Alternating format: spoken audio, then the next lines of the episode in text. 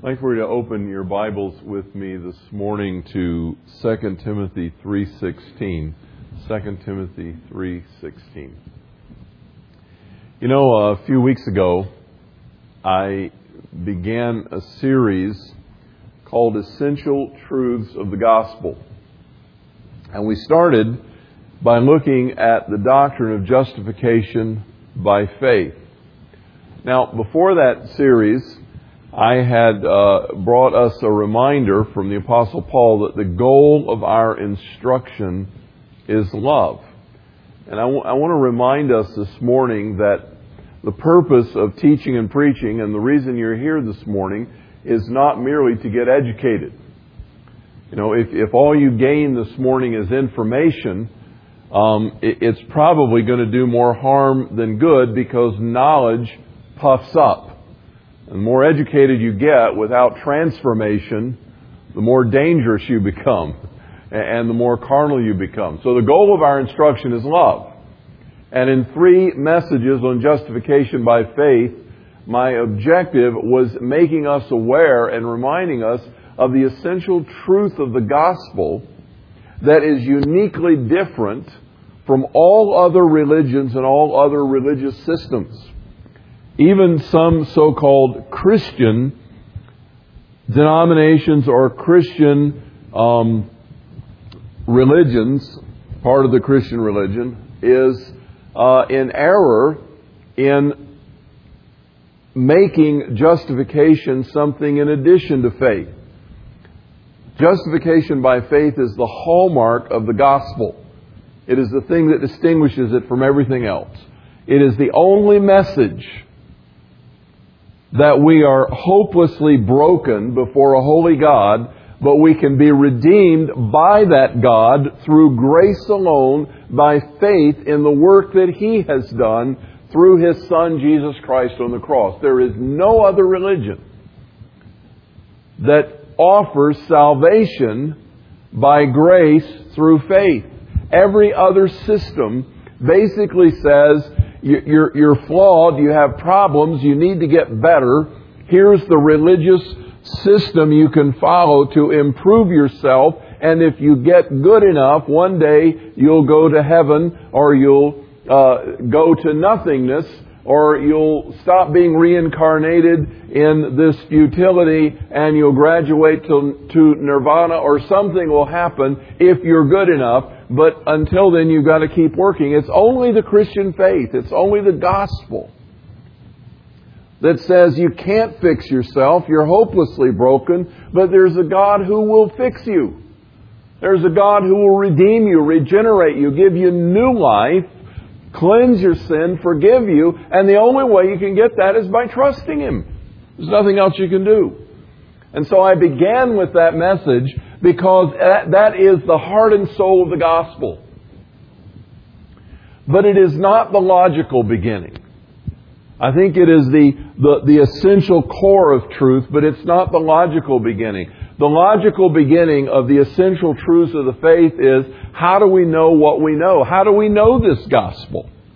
How do we know anything? We know it because God has revealed it to us in His Word, the Bible, and the Bible is the Word of God. All Scripture is inspired by God. That is the logical beginning place of the essential truths of the gospel. And it is the logical beginning place because every other thing we know ultimately derives from the Scripture. All that we know about God, all that we know about His character, all that we know about human beings, all that we know about our problems all that we know about life, all that we know about eternity and heaven and hell, all that we know about all that matters comes from the Bible. And so the Bible is the place to begin to, to discern all truth. And as Martin Luther led that great event we call the Reformation, that was one of the, his three great cries by grace alone, by faith alone, by Scripture alone. That we have to come to the foundation truth that the Scripture alone is authoritative to make us wise unto salvation. And so this morning I want to begin uh, another short series within these essential truths, be three messages, and these three messages have to do with the Scripture, the Word of God, the authority of Scripture in our lives. Now in 2 Timothy 3.16, we have a statement by the Apostle Paul about the Bible. He has been encouraging Timothy to preach the Word, to teach the Word, He's been encouraging him to uh, correct those that are in, wrong and, and to, to be there in Ephesus and to bring some correction and some understanding. And in the process of all of that, in 2 Timothy 3.16, he makes this statement. All Scripture is inspired by God and profitable for teaching, for reproof, for correction, for training in righteousness, that the man of God may be adequate, equipped for every good work. Notice what he says. All scripture is inspired by God and it is profitable or useful for teaching.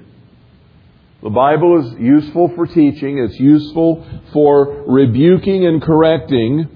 It's useful for training in righteousness that any person, man or woman, you understand the scriptural use of generic terms, and, and, and the masculine and generic is not every man, but every man and woman, every person may be thoroughly equipped and adequate for every good work. The Bible is sufficient. It's what we need. But I want to focus this morning on the statement, it is inspired by God. Carrie just mentioned one of our praise songs in, in, in one of his uh, prayers in the midst of it that you know even the the air we breathe is kind of a metaphor of God. It's a symbol of God. We we breathe the air that He gives us, and our next breath, our life, uh, ultimately comes from Him. God breathed into Adam the breath of life. He became a living soul, a, a living spirit. This term inspiration literally means it is God breathed. And just as we suck in air, you know, and exhale it, what this passage is saying to us, what Paul is saying to Timothy, is that all Scripture was breathed by God in the man. All Scripture was breathed out by God. It was His Spirit that breathed out the Scriptures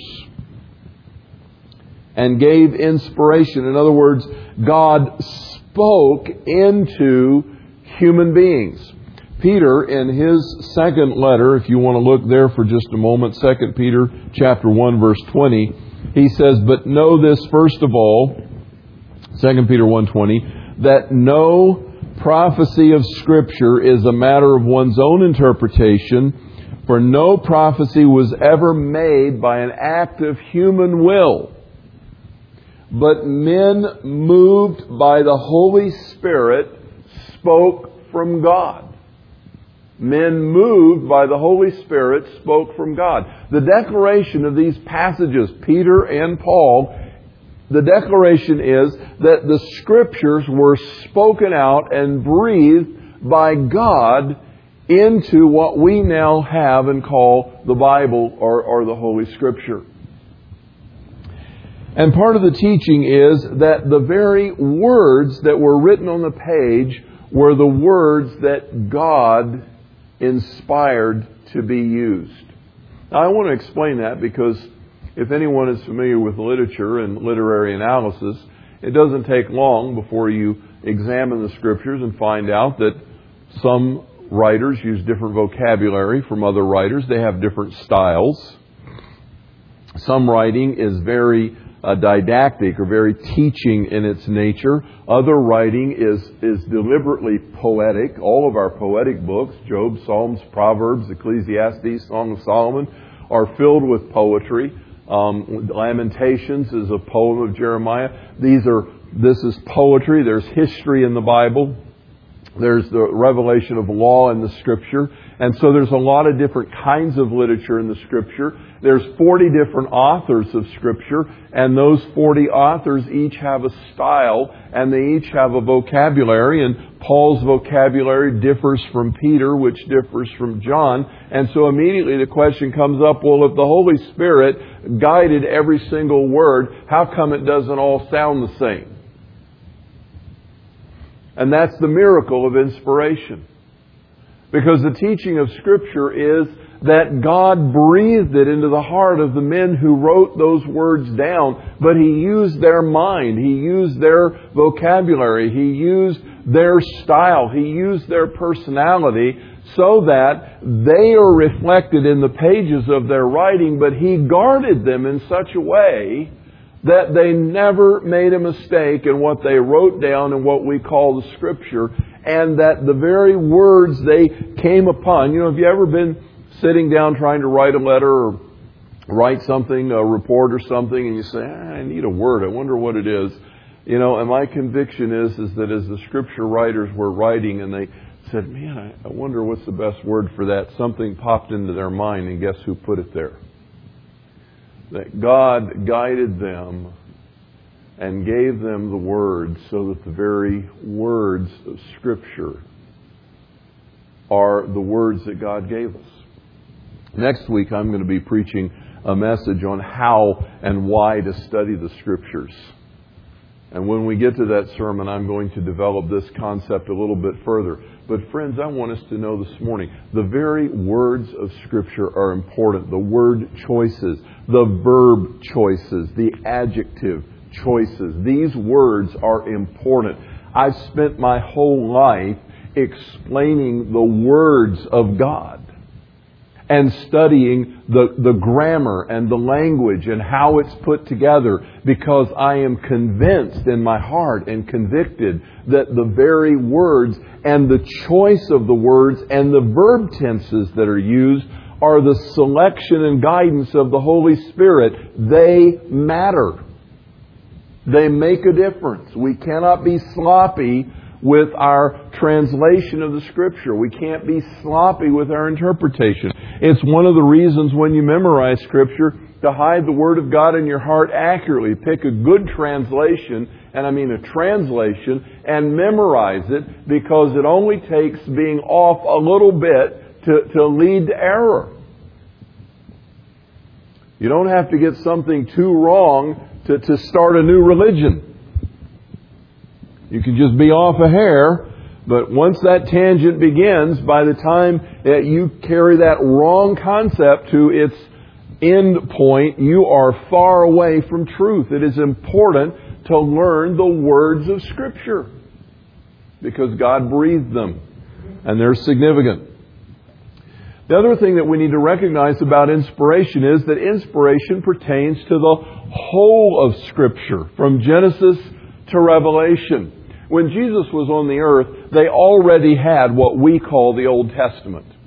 The Jews had a collection of writings that they called uh, the Law and the Prophets. And in the Law and the Prophets, there were, uh, there were included, uh, they had 22 books in their Old Testament. We have 39. But you have to understand that many of their books were combined that we separate. Kings and Chronicles, 1st and 2nd Kings, 1st and 2nd Chronicles, they had them all kind of put together. Samuel was one. All the minor prophets were one. The minor, the minor writings, all of those kinds of things. But it was the same text. Exactly what's in the 39 books of our Old Testament was in the scrolls, uh, were, were con- in, contained in the scrolls that Jesus used when he was in the synagogue and read the scriptures. It was the same body of material. And, and the Jewish Masoretic text, or the Jewish Old Testament, they wouldn't have called it the Old Testament because it's the only one they had, but the Jewish Testament contained an order of the books such that Genesis, of course, was first, but the last book was a historical book and recorded the final ending and, and the kind of demise of Jerusalem when Zacharias was killed on the steps of the altar. And Jesus, in, in explaining the the authority of Scripture said this From the blood of righteous Abel in the first couple of chapters of Genesis until the blood of Zacharias slain on the steps of the altar, not one word of this scripture will pass away. All of these words pertain to me, and he bracketed the entire Old Testament. And Jesus said of the Old Testament, not one jot or tittle. Now, when, when you ask yourself, what's a jot or tittle? Some languages use little dots or commas or marks above or below letters to distinguish how they're to be pronounced or to distinguish the particular letter that's being used. In Hebrew, there's a little dot or a little thing that looks like a, a part of a T that adds uh, specificity to the letters that are being used. And Jesus was saying that the very Word of God, the very words of God, are so significant that not even a breathing mark Not even a dot, not even a little tiny uh, check underneath the letter is going to pass away until every word has been fulfilled. In essence, Jesus was endorsing all of the Old Testament. You say, what about the New Testament? Well, the New Testament wasn't written when Jesus was on the earth.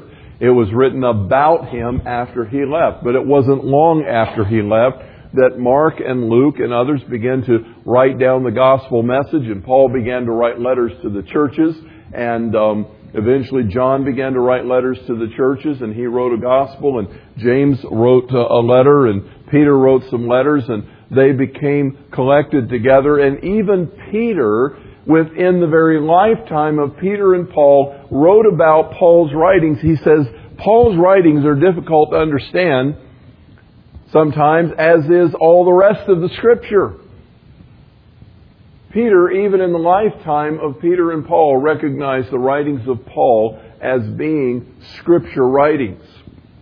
And from the time that John finished the Revelation, the church has recognized that these books we call the 27 books of the New Testament have a divine anointing upon them. They have a divine stamp they ring of inspired truth. There is a confidence that the 27 books of the New Testament are the inspired Word of God. It has never been doubted in church history that these 27 books are the actual inspired Word of God. And in all the times that that has been debated, the church has come back to that settled conviction. They have the sense of inspiration. Friends, what we have is a Bible.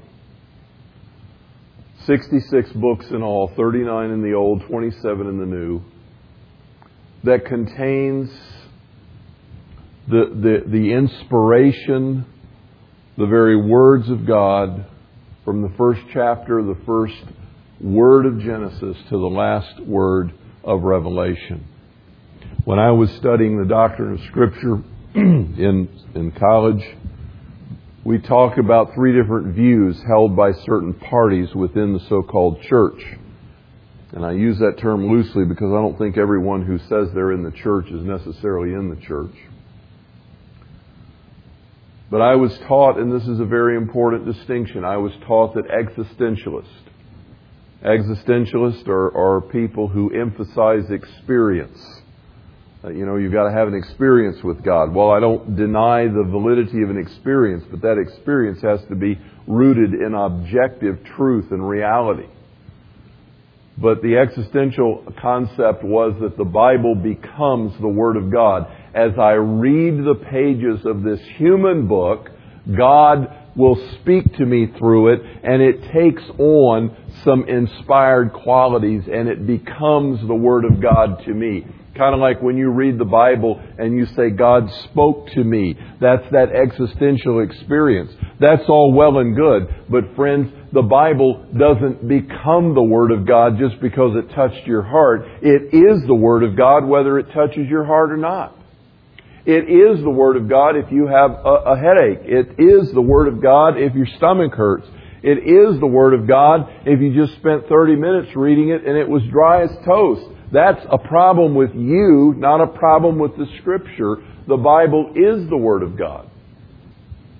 Liberal thinking was that the Bible was written by human authors. It's got all kind of mistakes in it. We can't trust the history that it records. We can't trust anything that may touch on scientific data. But somewhere in the midst of all that, there is some spiritual truth. So liberals say the Bible contains the Word of God, but it has a lot of other stuff in it. Now I'll get to this in just a moment, but friends, that means that you and I have got to be smart enough to figure out what God said and what people said. We've got to be able to sort the difference out there. And the trouble is, is that through the years, every time people of that persuasion have landed on what they were convinced was true, something comes along and disproves them. They have to change their mind. All it proves is that they're not smart enough to figure it out. But the Bible does not just contain the Word of God in and amongst a lot of human ideas. The claims of Scripture is the Bible is the Word of God. And it always is the Word of God, whether or not we understand it or, or believe it. Now, when we talk about the importance of Scripture, and again, I, I want to re- remind you this morning the goal of our instruction is love. Why is it important that you understand what the Bible is? Because it is true truth that is able to give you a successful life in the, in the best sense of that word. Jesus Christ, personified in the Old Testament as the captain of the host of the Lord, said to Joshua, Joshua 1 8, this book of the law shall not depart out of your mouth, but you shall meditate on it day and night, so that you may be careful to do according to all that is written in it, for then you will make your way prosperous, and then you will have good success. If the goal of our instruction is love, friends, we need to understand the Scriptures because, first of all, it is the Scriptures that are able to, to, to give you the foundation of a successful life.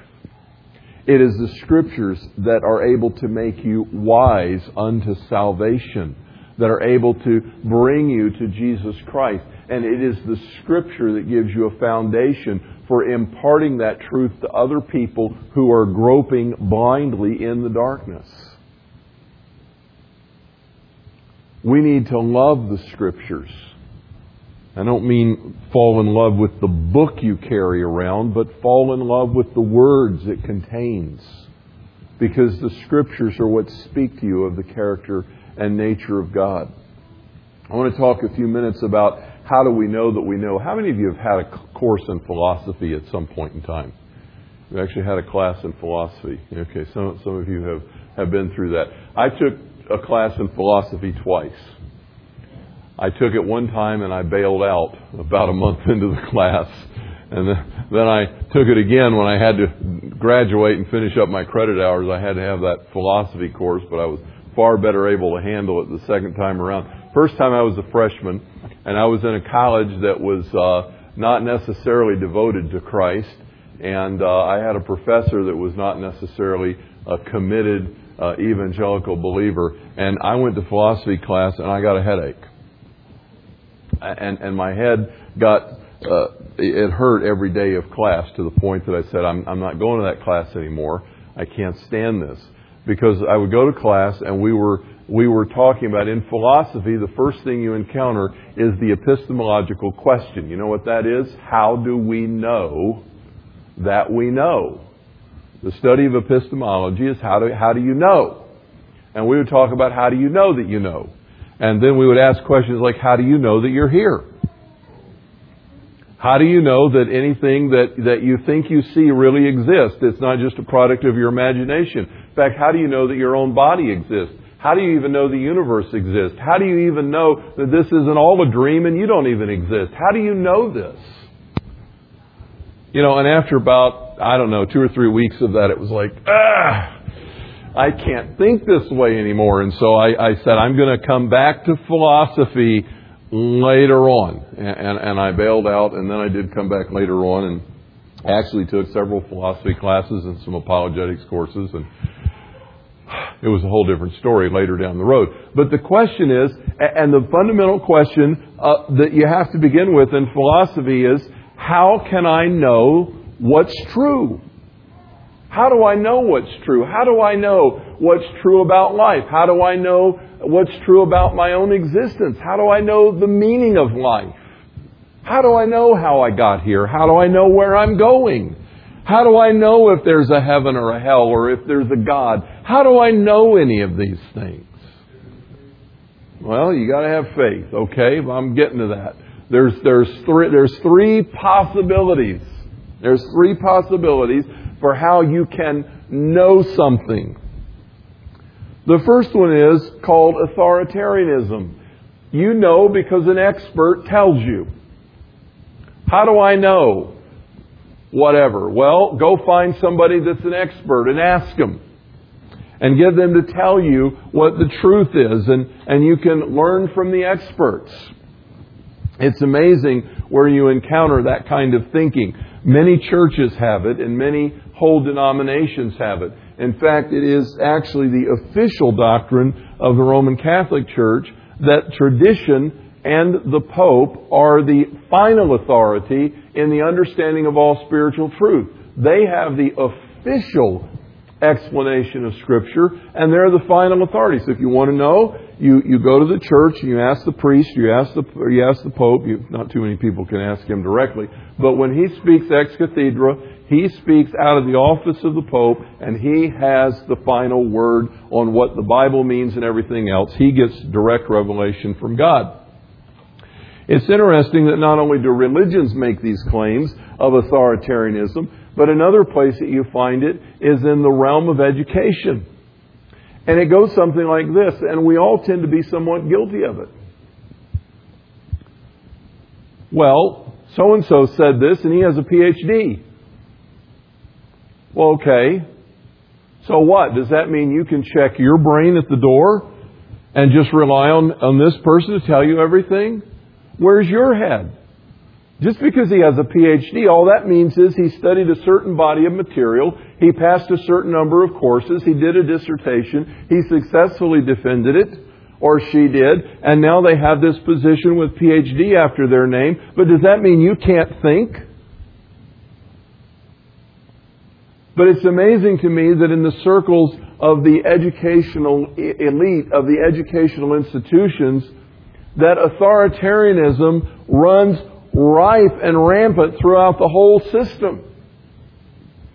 Don't question authority. We're the experts. Well, who made you an expert? And can you tell me the meaning of life? How'd you get that? What book did you learn that from? Can you tell me if there's a God? Can you tell me if there's a heaven or a hell? Can you tell me moral truth? Can you explain to me how to live? Can you give me an ethic that is absolute in its foundation? How do you know that it's true?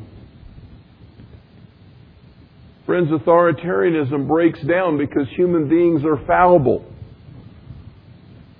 It breaks down for another reason that I'll get to in just a moment, but human beings are fallible. And if we choose to blindly follow people who claim to have the answers, Jesus said it's like the blind leading the blind, and you're both going to end up in a ditch. Well, if we say authoritarianism is not exactly the place to begin, how about rationalism? Rationalism is the concept that we have a mind, use it. Now, I've been alluding to that a little bit, but rationalism actually makes a science out of it and says you have a mind, use it, you can logically deduce the truth. You're smart enough. All you have to do is take what you see and evaluate it, and you can come up with the right conclusions. And we attempt to teach that. We teach logic. We teach uh, math. We teach different courses that train the mind. And we learn that if A equals B and B equals C, then A must equal C. That's logically true. Uh, you learn that somewhere in, in your math career fairly early on. And so the concept is that your mind can figure out the truth. And, and the whole Western world Western empiricism and empirical thinking is based upon the concept that, that I can measure it, evaluate it, assess it, analyze it, and come to a logical conclusion and discover truth by that means. The only problem with rationalism is it, it makes two assumptions that are false. The first assumption is that everything that is real can be touched, tasted, smelled, seen, felt, or in some way measured. That everything that's real is accessible to the physical senses and the capacity to measure and analyze and evaluate. And that automatically excludes everything supernatural and everything spiritual. Because none of that is accessible to the laboratory. You will never be able to prove in a laboratory if there's a heaven or a hell. You will never be able to prove in a laboratory if there's a God in heaven. You can see evidence of Him all over the place if your eyes are open. But you will not be able to put God in a test tube and prove Him. You will not be able to prove morality. You cannot explain love mathematically. You can't explain jealousy mathematically. You can't explain hate and anger mathematically. We have emotions that actually influence our choices in life and, and govern our course of living that you will never be able to prove or disprove in a laboratory. And there are those who would like to tell you that it's all chemistry going on in the brain, but nobody can explain how and why it happens. Friends, rationalism comes up short in the first case because not everything that's real can be reduced to laboratory analysis. The second reason it comes up short is because it makes the assumption that the human mind is capable of accurate, infallible, logical deduction. And the Bible tells us that the human mind is just as broken, just as flawed by sin as the human heart and the human spirit. The human mind has been affected by the sin nature to the, to the extent that Paul says in Romans that the natural world is sufficient to tell us about God. It's adequate. The, the, the nature of God, His essential being and attributes, can be discerned through what has been made.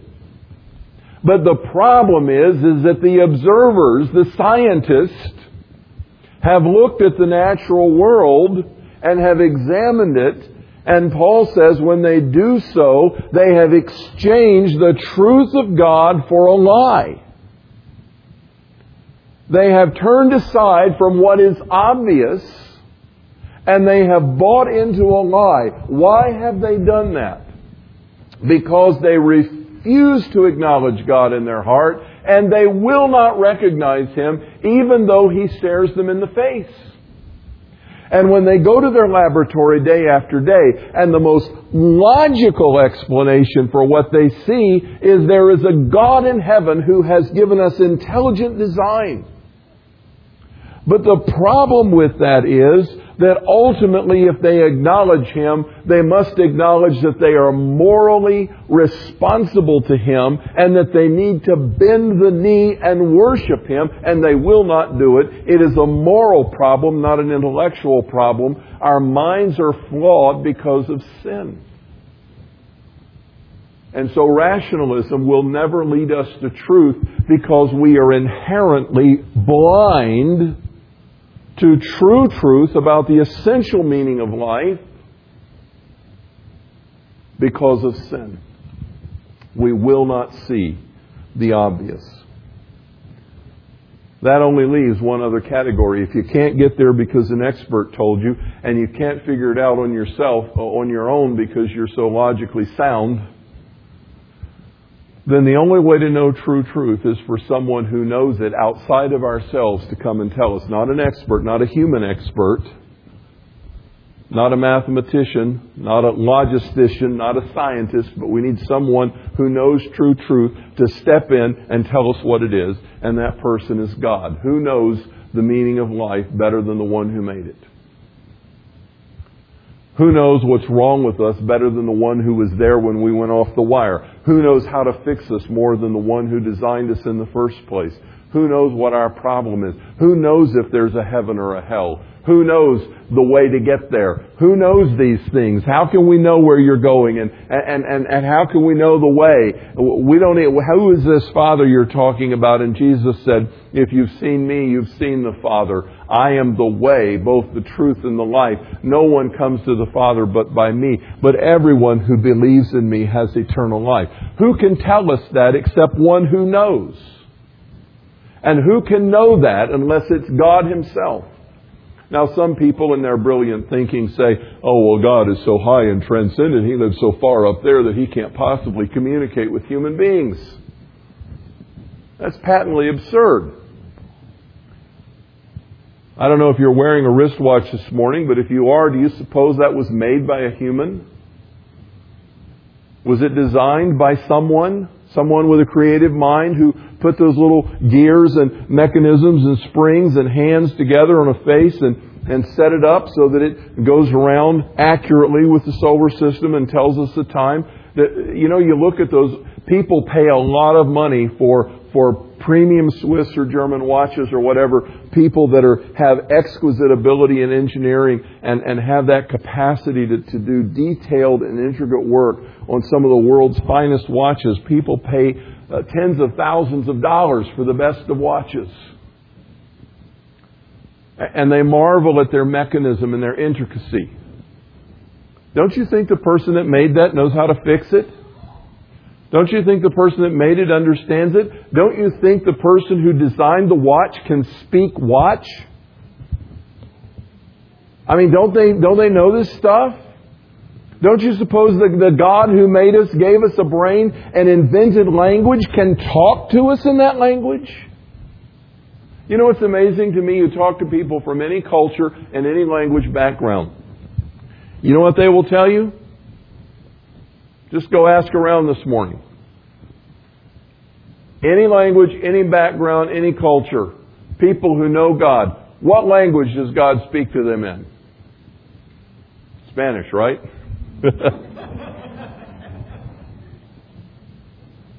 That's what Pastor Hector would say. English is the language of science, and French is the language of love. But Spanish is the language of God. God speaks to them in the language they, they speak in their heart. God speaks to every person in their heart language. He speaks them all. He speaks to the Spirit in ways that every single person can understand Him. And friends, the very claims of Scripture is that this God who made us, who knows the truth, has stepped out of the heavenlies and breathed into human beings His very words, revealing the truth so that we could know it and so that we could believe it. Friends, the Bible is true truth. And the Scripture is given to us in, in history with information that we can freely examine. You remember when Jesus, and I realize I've used this illustration very recently, but I, but I remind you because it's, it's an important key point. Remember when Jesus was healing the paralytic who was let down through the roof, and he said, Son, your sins are forgiven. And the Jewish authority says, Who are you to forgive sin? And he says, So that you will know that the Son of Man has authority to forgive sin. I say to this man, Rise up and walk. Why is that significant? because they could not see whether sin was forgiven or not. But they could see if this man had the authority to tell that one to get up out of a pallet of paralysis and roll up his mat and walk out the door. That they could see. And if they could see that, it would give them evidence of the amazing authority of this one who could see into the heart and forgive the sin.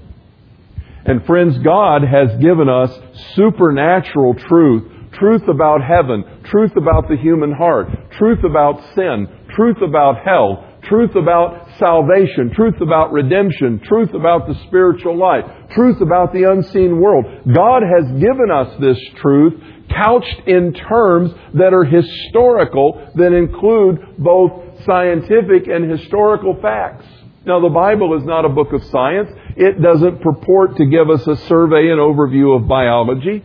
You can't start in the scriptures and learn microbiology and then botany and zoology and all of those kinds of things. It doesn't claim to be that, but occasionally the Bible speaks with reference to plants and animals. It speaks with reference to the cosmos. It speaks with reference to, to the solar system. It speaks with reference to the nature and geography and, and natural uh, realm of, of, the, of the planet. It speaks historically the, the Jews left Egypt under a, a certain Pharaoh. And they went to Canaan in a time of Jericho. And Jesus came in the rulers of certain Roman leaders. The Bible gives its story in the course of history. And why does it do that? Because we can examine it. We can discover the truthfulness of what we cannot see because of the great accuracy of what we can evaluate. God has been gracious enough to give us revelation grounded in history. You can't take the Bible and say, well, I believe all the spiritual truths of the Bible, but I think when it comes to science and history, man, it's, there's, that's all kind of human error in there. Friends, if you can't believe that the Holy Spirit could protect those writers from making mistakes in history and science, how can you possibly believe that He could protect them in unseen supernatural things that they had no way of knowing? The only way to, to be able to believe the spiritual revelation of the truth of the Word of God is to believe that God protected the history and the science of all that it contains. Because if He could not prevent error in what we can test and examine, we have no way to know if it speaks to us accurately of spiritual truth. But you may be interested to know this morning that the whole investigation of archaeology was started by a couple of people who wanted to disprove the Bible. And that since they've been digging around in the Middle East, it has done nothing but support the Bible in the accuracy of its claims over and over and over and over again. The Bible will stand the test of truth. And we believe in a risen Savior this morning because 12 men died over what they saw with their eyes. They saw Jesus heal the sick. They saw him restore sight to the blind. They saw him make the lame walk. They saw him raise the dead. They saw him confront the Pharisees. They saw him die on a cross. They were there when he was wrapped and buried. They knew of the Roman guard that was sent to guard that tomb. They saw him die. And they gave up in despair and were willing to go back to their jobs and consider their whole uh, endeavor of this incredible man of Galilee to be a false hope and a, and a lost dream gathering in fear of their lives in an upper room with the doors locked on the third day after his crucifixion. They were there when the one they watched die stood in their midst, alive and well. They were there when he said to Thomas, Stretch forth your hand and touch this flesh and put it in the gaping wound of my side and press it into the holes in my hands and see that I am not a ghost, but I am flesh and blood. test me, check me out. They were there on the morning that he ate breakfast with them by the seashore and swallowed the fish and it disappeared in his body. They were there when he bodily ascended into the heavenlies. And these 12 men, and Paul says at another time, 500 others at once, were so persuaded of the absolute confidence of the literal physical resurrection of Jesus Christ that every one of them went to death professing their conviction that He is a living Savior come out of the grave and risen into heaven. And you can check it out. And you can look at their story. And you can examine the evidence. And the only conclusion to which you can come is that we have a risen, living Savior who is exalted in the heavens, and He's coming back one day. And all of those original disciples died for the truth of that conviction. Friends, we have a Bible that is absolutely true. And, and I want to share with you this morning how important it is for us to stop riding the fence and, and get off and settle on this issue. We live in a culture that is teaching us that we've got to be um, accepting of all belief systems. That, that we've got to be kind of open minded and pluralistic, and whatever you believe and whatever I believe is okay. And we can agree to disagree because your beliefs are as good as mine. Now, I want to tell you something, friends. I am not suggesting for a heartbeat that we go out of this room this morning and behave arrogantly, smugly, self righteously, that we go out with a chip on our shoulder saying, I'm right and you're wrong, ha ha ha. Because if we adopt that attitude, we're going to do nothing but drive people away.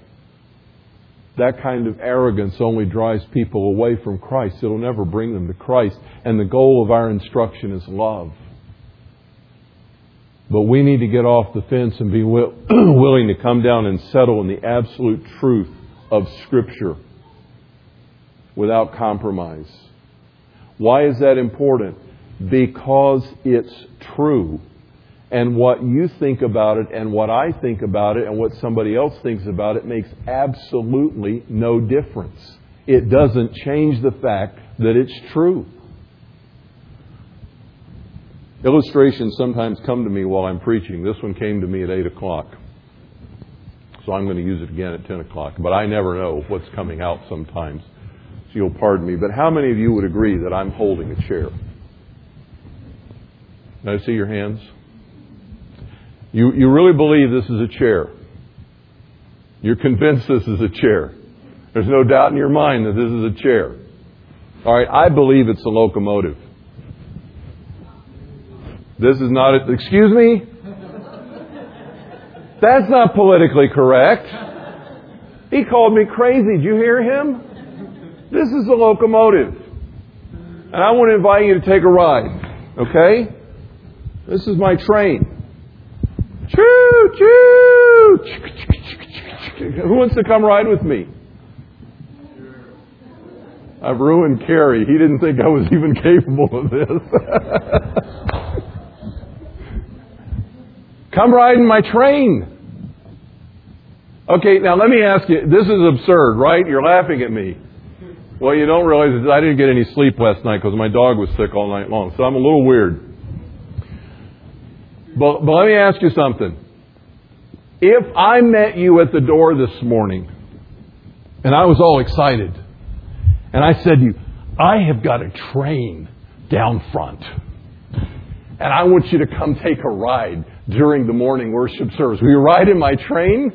You know? And, and, and, and Tom and Carrie and Ron and some of the elders, you know, got me off the side and said, Paul, this is an illustration, right? You know, Ryan says, This is an illustration, right? No, no, no, no. No, I've got a train down there. We're going to go for a ride. Now, come on, you're pulling our leg, right? This is some sort of sermon thing you're doing. No, no, no. This is real. This, I have a train, and we're going to take a ride. Okay? What would your conclusion be? Your turn. I'm crazy. I'm crazy. I have lost my mind. As concerned elders of the Alliance Bible Church, what would you do with me if I convinced you that I believed this is a locomotive? What would you do? One of the elders would be preaching. and if you really loved me, you would either seek to get me delivered or admitted. Because you would know that I had lost my mind. Because this is not a train, this is a chair. And it does not matter what I think about it, it doesn't change it. In fact, if we were to take a vote and I were to say it were a locomotive and you were all to say it was an orange tree, Let's, let's have a majority vote. How many think it's an orange tree? And all of you say, we all think it's an orange tree. And I say, you're stupid. I think it's a locomotive. Somebody else will walk in the room and say, what are you people fighting over that chair for? It's a chair. It doesn't matter what you think. Do you understand my point? Okay? It doesn't matter what you believe. If what you believe is wrong, it is wrong. Truth is not relative. Truth is absolute. It is what it is. God has told us in His Word the truth. And the thing that we need to get off the fence on and settle once and for all is it does not matter what you or I think about it. It doesn't change the fact. It is truth. We have to come to grips with that. We ought to love Buddhists. We ought to love them with all our heart. We ought to pray for them. We ought to seek to influence them for Jesus Christ. We ought to share with them the gospel. Do you know why? Because Buddhism will not get you into a relationship with God, nor will you find eternal life it will lead you to hell. That's the truth. Doesn't matter what they think. Doesn't matter what you think. The truth is, God has spoken. Jesus Christ says, He that has seen me has seen the Father. No man comes into the Father but by me. I am the way, both the truth and the life. I am the only way. There is no other avenue. We need to, to get off the fence and settle on that. We need to settle when the Bible speaks to morality. The Bible is absolutely true. I don't care if you think homosexuality is genetic. Frankly, I don't care if it is genetic. I don't care if alcoholism is genetic. It is sin. It is wrong. People are broken and damaged. Don't tell me you found a gene for it. So what? Don't tell me you can't help it. You can't help any of your sin. You're born in sin. You're lost in sin. That's the problem. You need a Savior. You need somebody to change you. That's the truth. Doesn't matter what you think about it. The Bible reveals it. It is the Word of God.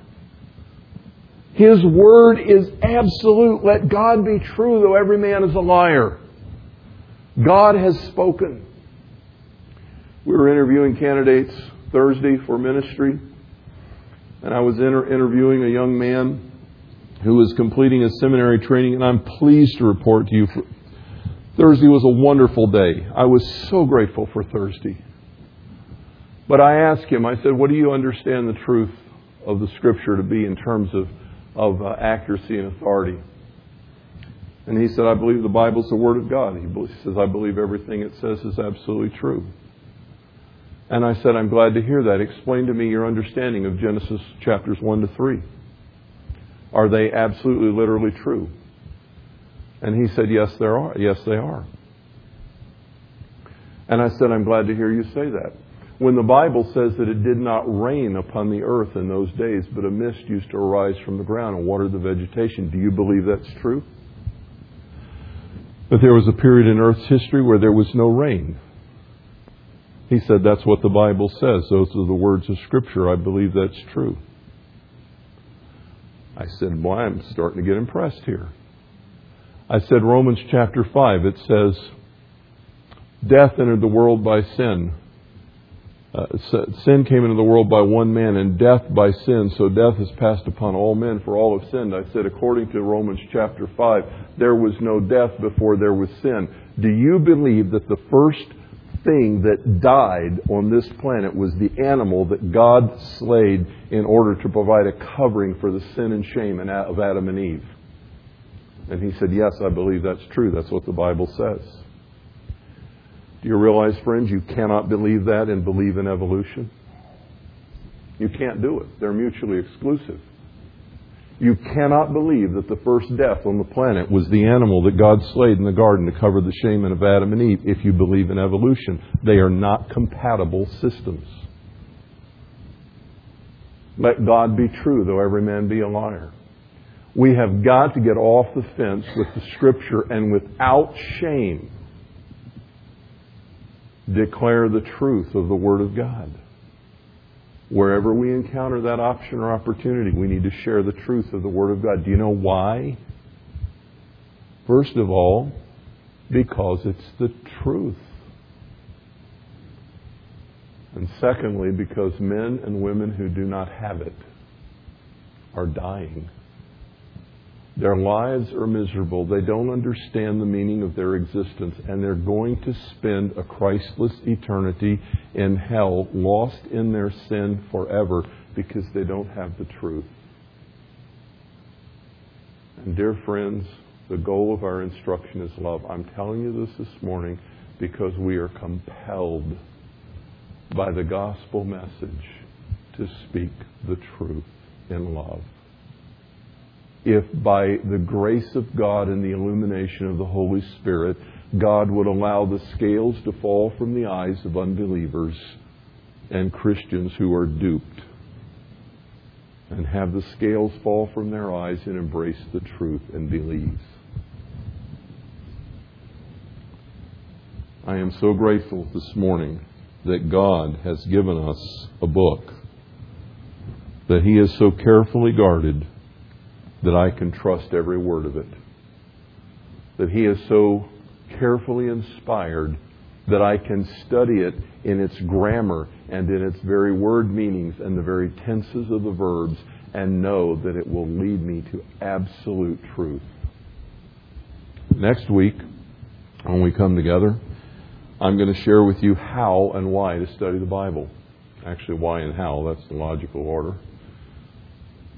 Because here's the good news you don't need an expert to tell you what it says. I, you don't need me.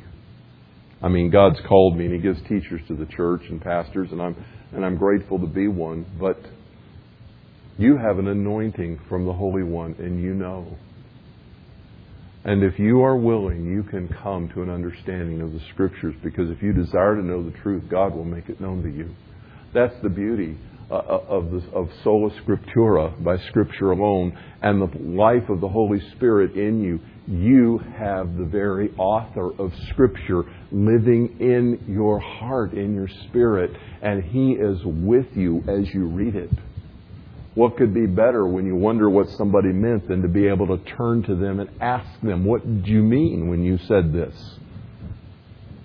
And we're going to look next week at how that process happens because the meaning of the Scripture is accessible to you because you are filled with its author. What a glorious message. Father, I pray that you would open our heart and eyes to the truth this morning. I pray that you would give us the courage of our convictions to believe you, to take you at your word. We are grateful this morning that you have not left us to our own logic to sort it out nor have you left it to self proclaimed experts to, to tell us what it means or to tell us about true truth, but you have stepped into human history yourself and spoken to men, moved by the Spirit of God, guided by you in the very words they chose to give us your revelation. You've loved us so much. You've written a love letter to us, 66 chapters, 66 volumes in a book we call the Bible where you have told us the story of your love. And you've also warned us of judgment. and you've revealed to us our sin. You've told us what's wrong, and you've given us a way out, and you've shown us Jesus. And we thank you and we praise you for that this morning. In Jesus' precious name. Amen.